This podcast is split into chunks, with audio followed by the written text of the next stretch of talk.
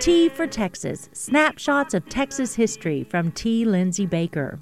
Today, you don't associate Fort Worth with buffalo, but just over a century and a quarter ago, the near extermination of the bison contributed substantially to the economic growth of Fort Worth the town where the West begins. Systematic destruction of the buffalo for their hides entered Texas from Dodge City, Kansas in 1874. Even though the slaughter took place a hundred or more miles to the west, Fort Worth, with its railway connections, was the place that most profited from the trade, which lasted through 1879. The city at the forks of the Trinity River became the shipping point for tens of thousands of buffalo hides that were taken on the western Texas plains. Its merchants reaped the real profits.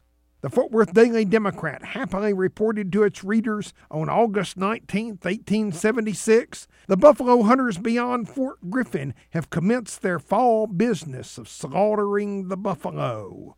Fort Worth will receive all the hides and the trade of the liberal hunters who spend money recklessly and buy whatever they want, regardless of expense.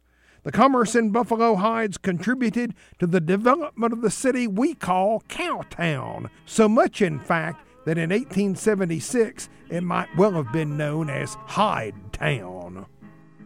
T for Texas with T. Lindsay Baker is produced by KTRL Radio at Tarleton State University in Stephenville, Texas. More information at tfortexas.org.